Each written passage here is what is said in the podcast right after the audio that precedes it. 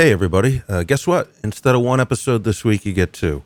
This episode is going to be talking about a brand new way for us to actually defeat ISIS without the conventional methods of just using bombs and boots on the ground and all that stuff. A, a way we can do it, frankly, on their terms. This isn't something that's being talked about, and maybe it should. Now, the other episode is called could you live with four years of Joe Biden? You might think that's not possible at this point, but it's actually really easy to get Joe Biden in for four years. And I tell you exactly how to do it.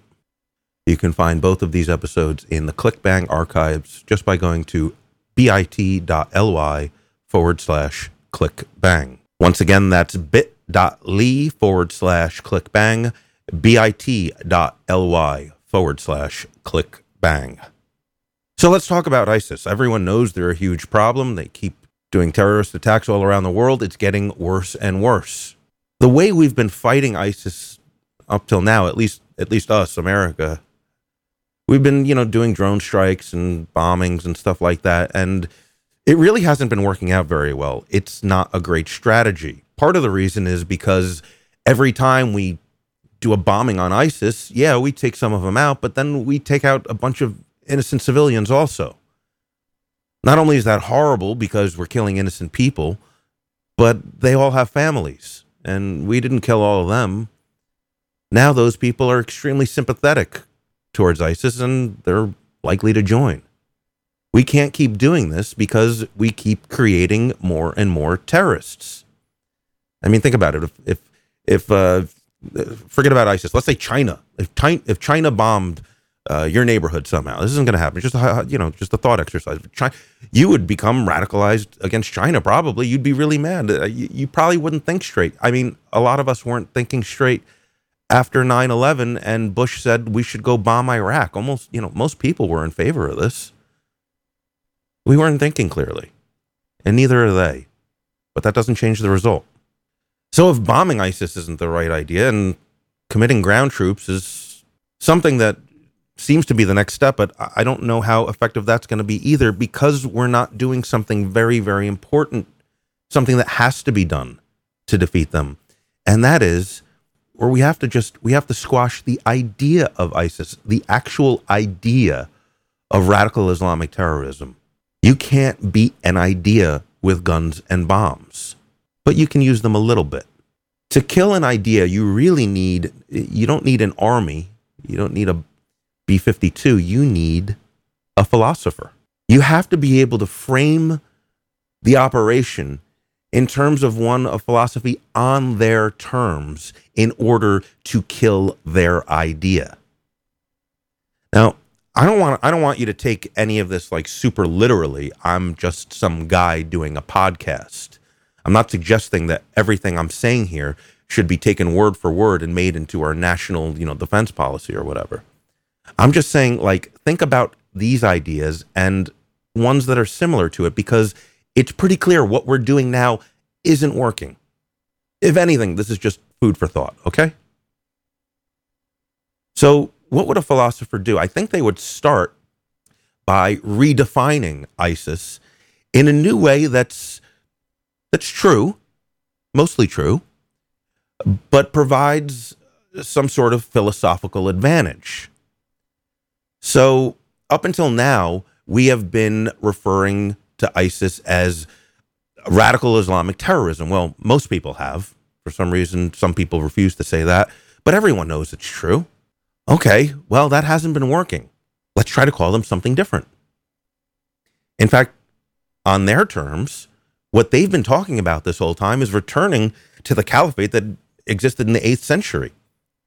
A ancient form of Islam or a historical form of Islam. It doesn't matter what word you end up using. You know, you do public opinion testing and all that stuff. I don't have access to that. But something that refers to it as the old way, the historical way, whatever.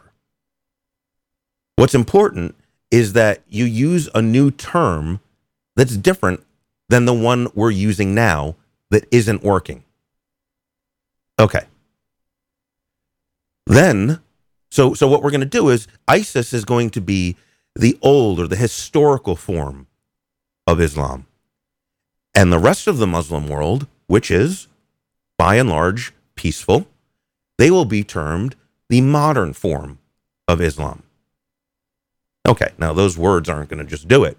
You need to have a way to actually test, not to the rest of the world, but specifically to Muslims. You need to put on display a test for them to judge which is better, the old way or the new way, the historical form of Islam or the modern form of Islam. How do you do that? Well, the first thing you can try is by putting a wall around the caliphate in Raqqa. That would mean a combination of uh, mines, fences, uh, trenches, walls, whatever it is. And I know what you're going to say. That's not going to work. That's not. They're going to be able to get through that. How are you going to? How are you going to be able to create a wall that's strong enough to hold them in, or more, or maybe more importantly, keep other people from coming in, keep keep other people out. You don't have to. It doesn't have to be that good because the wall is largely philosophical. It's showing the rest of the world that everything inside this wall is the historical Islam, and everything on the outside of this wall, almost everything, is the modern form of Islam. Like I said, if this this wall is not in, intended to keep you know, to, to, to hold back an army. No. If they want to roll some tanks over the wall, that's going to work. And then, well, they're out of the hiding places with a bunch of civilians. They'll die. So they're only going to try that once or twice, right? It just has to be decent. So that, you know, it, it, it, if, listen, if, if there's one person who's like really determined to get out and go into, you know, some other country and, and yeah, they're going to be able to get through. But most people will be kept in and most people who want to join them will be kept out. It just has to work kind of good, and it just has to be there so that people see it and that it is a psychological a psychological thing. Inside historical Islam, outside modern Islam. Okay. So we've got the wall. We are again, we're trying to kill an idea with this wall. So now, instead of our foreign policy being, you know, people you know, standing at a podium thumping their chest and say, we're going to blow ISIS to bits and we're going to kill them and we're going to kill their family and all this stuff. Now we're just saying, we just want to see how their world, historical Islam, works compared to modern Islam. So we're going to leave them alone and see how they do for the most part. Now, they've always said they want to return to this 8th century caliphate. So let's help them do that. We, according to them, we are the heathens. We are the infidels. The rest of the world probably won't mind since they're so against us heathen infidels. I don't think they're going to mind too much if we destroy the heathen infidel technology. We're not going to kill them. I mean, maybe we will you know, in certain circumstances, but within this experiment, we're just going to attack the technology.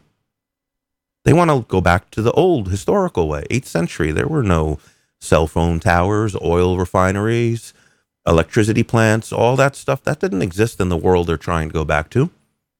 So nobody should be that upset when those are the things we destroy. We're going to attack their infrastructure, not the people. I don't think the rest of the Muslim world is going to have a big problem with that. Now, the thing is, once we start bombing their oil and their electricity and all that stuff, um, of course, that's going to have a major impact on the people that live there. They're going, they're not going to have the resources they normally had to live.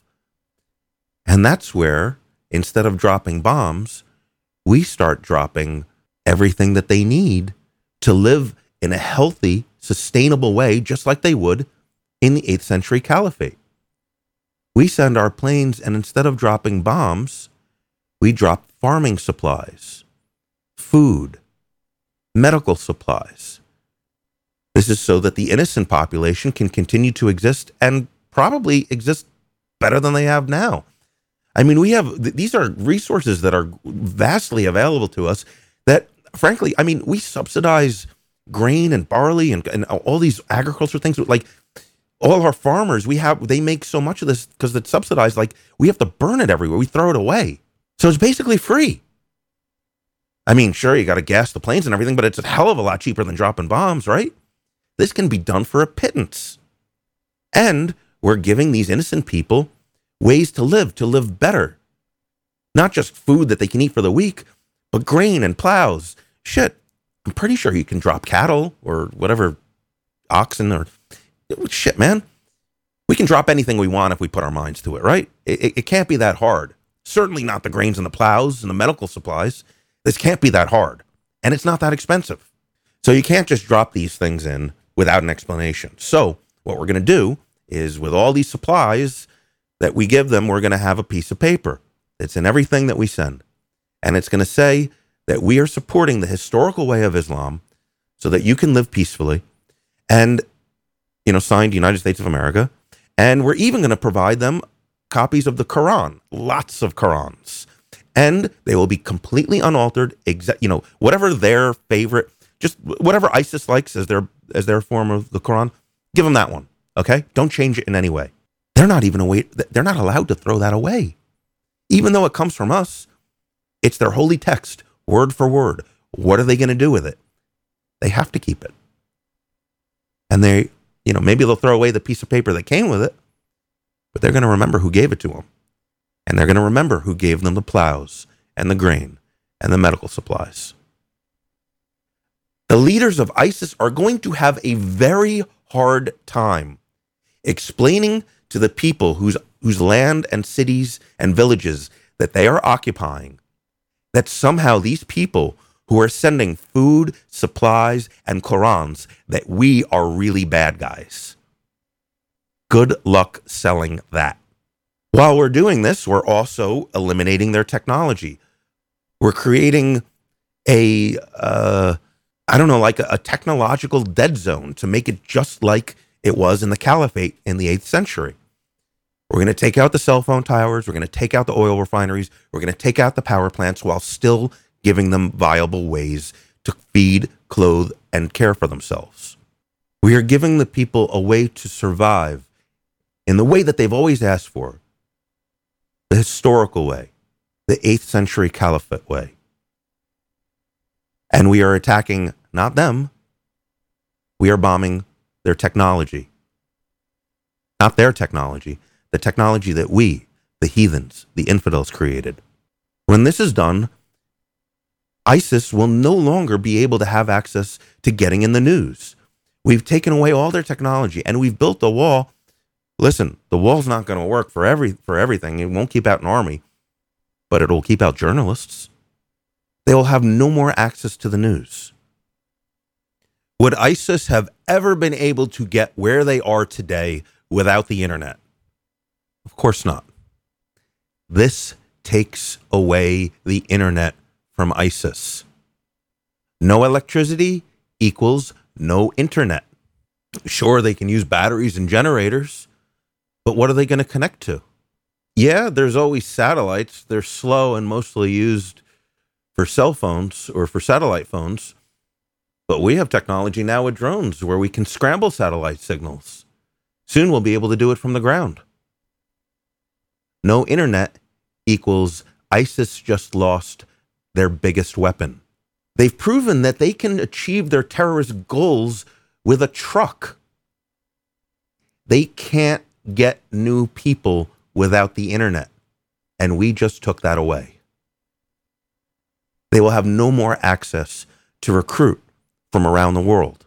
Gingrich, uh, who I'm not such a big fan of, but he made a speech at the Republican convention last night that uh, he included one fact in that's uh, actually really true. PolitiFact even even checked this and said it was true. He just gave an example as one country, Pakistan, not so far away from Syria. 9%, he said 9% of Pakistanis support ISIS. This is a true statement. I'm including the Pew Research poll that he included, that, that, um, that he is citing from. He said, of course, the majority of Muslims in the world are peaceful. But look, let's just take one country Pakistan, 9% support ISIS. That's 16 million people. That's a hell of a base to recruit from. Very true. And that's just one country. You go around the rest of the world, now you're talking about tens, maybe hundreds of millions of people. With our wall and our technology freeze on the caliphate, they don't have access to these people to recruit. Now, what we're going to have to do is we are going to have to plan in advance about allowing innocent people to leave the caliphate. And we have to be careful about who we say these innocent people are. Uh, the safest way to do that is women and small children. Uh, men of fighting age need to stay behind uh, for two reasons. Number one, we can't be sure if they've been radicalized and they're just trying to, you know, because they've done this already, they, you know, trying to come out as refugees and then they end up in another country and they do terrorist stuff. That's number one. But uh, an almost equally important reason is that the men of fighting age have to stay so that way as ISIS becomes weaker and weaker and less and less able to recruit, that these are the men who are going to kill them when the time is right. Here's the the whole bit. You can you can disagree with with with you know lots of little little parts of this, but you have to admit this is something totally different. It's cheap. Why not try it? It's moving away from we are going to kill the enemy mode, which means killing humans, to helpful mode. We're going to help you be the historical Islam that you want to be by removing heathen infidel technology. This will give them a way to prove to the world that they're right. I mean, even as we're starting to do this, I'm not talking about ISIS leadership, but the people who are there. I mean, it's kind of believable. And even if it's not, their life's going to be better with all this shit we're giving them, right? They're going to be able to grow more food, t- take care of themselves better, all this stuff. They're not going to mind. The whole idea is that if you want to kill an idea, you have to go after that idea directly. The best way to do that is with a friendly smile, a handshake, a Quran, and doing it on their terms. Everything we've been doing to this point is guns and bombs, and that is not intelligence. They have the same guns and bombs are stupid. They have them too. We have them, they have them. This is philosophy. This is actual intelligence. We have not tried it yet. Let's try it now. So tell me, what's the worst possible thing that happens if none of this works? You have a bunch of villagers with extra plows and food and medical supply. What, what is the worst thing that happens here if this doesn't work? Then we can just go back to the old way. But isn't it worth a try to do something radically new and radically peaceful? Just think about it. Listen, I rarely, if ever, ask you guys to share my podcasts, uh, at least not with my own voice on the podcast. I really think this is a good idea, at least worth talking about. So if you think that this is at least worth talking about, do me a favor share it on your Facebook or whatever you use. Start a conversation. Thanks so much. I really appreciate it. You guys are the best. Cheers. And lastly, a footnote I've been learning quite a bit from uh, uh, listening to Scott Adams. He's the guy who makes the Dilbert comics. Uh, many of the ideas on this podcast come from him. And I do recommend that you read his blog, which you can just uh, Google Scott Adams blog. It's good stuff. Okay, we're done.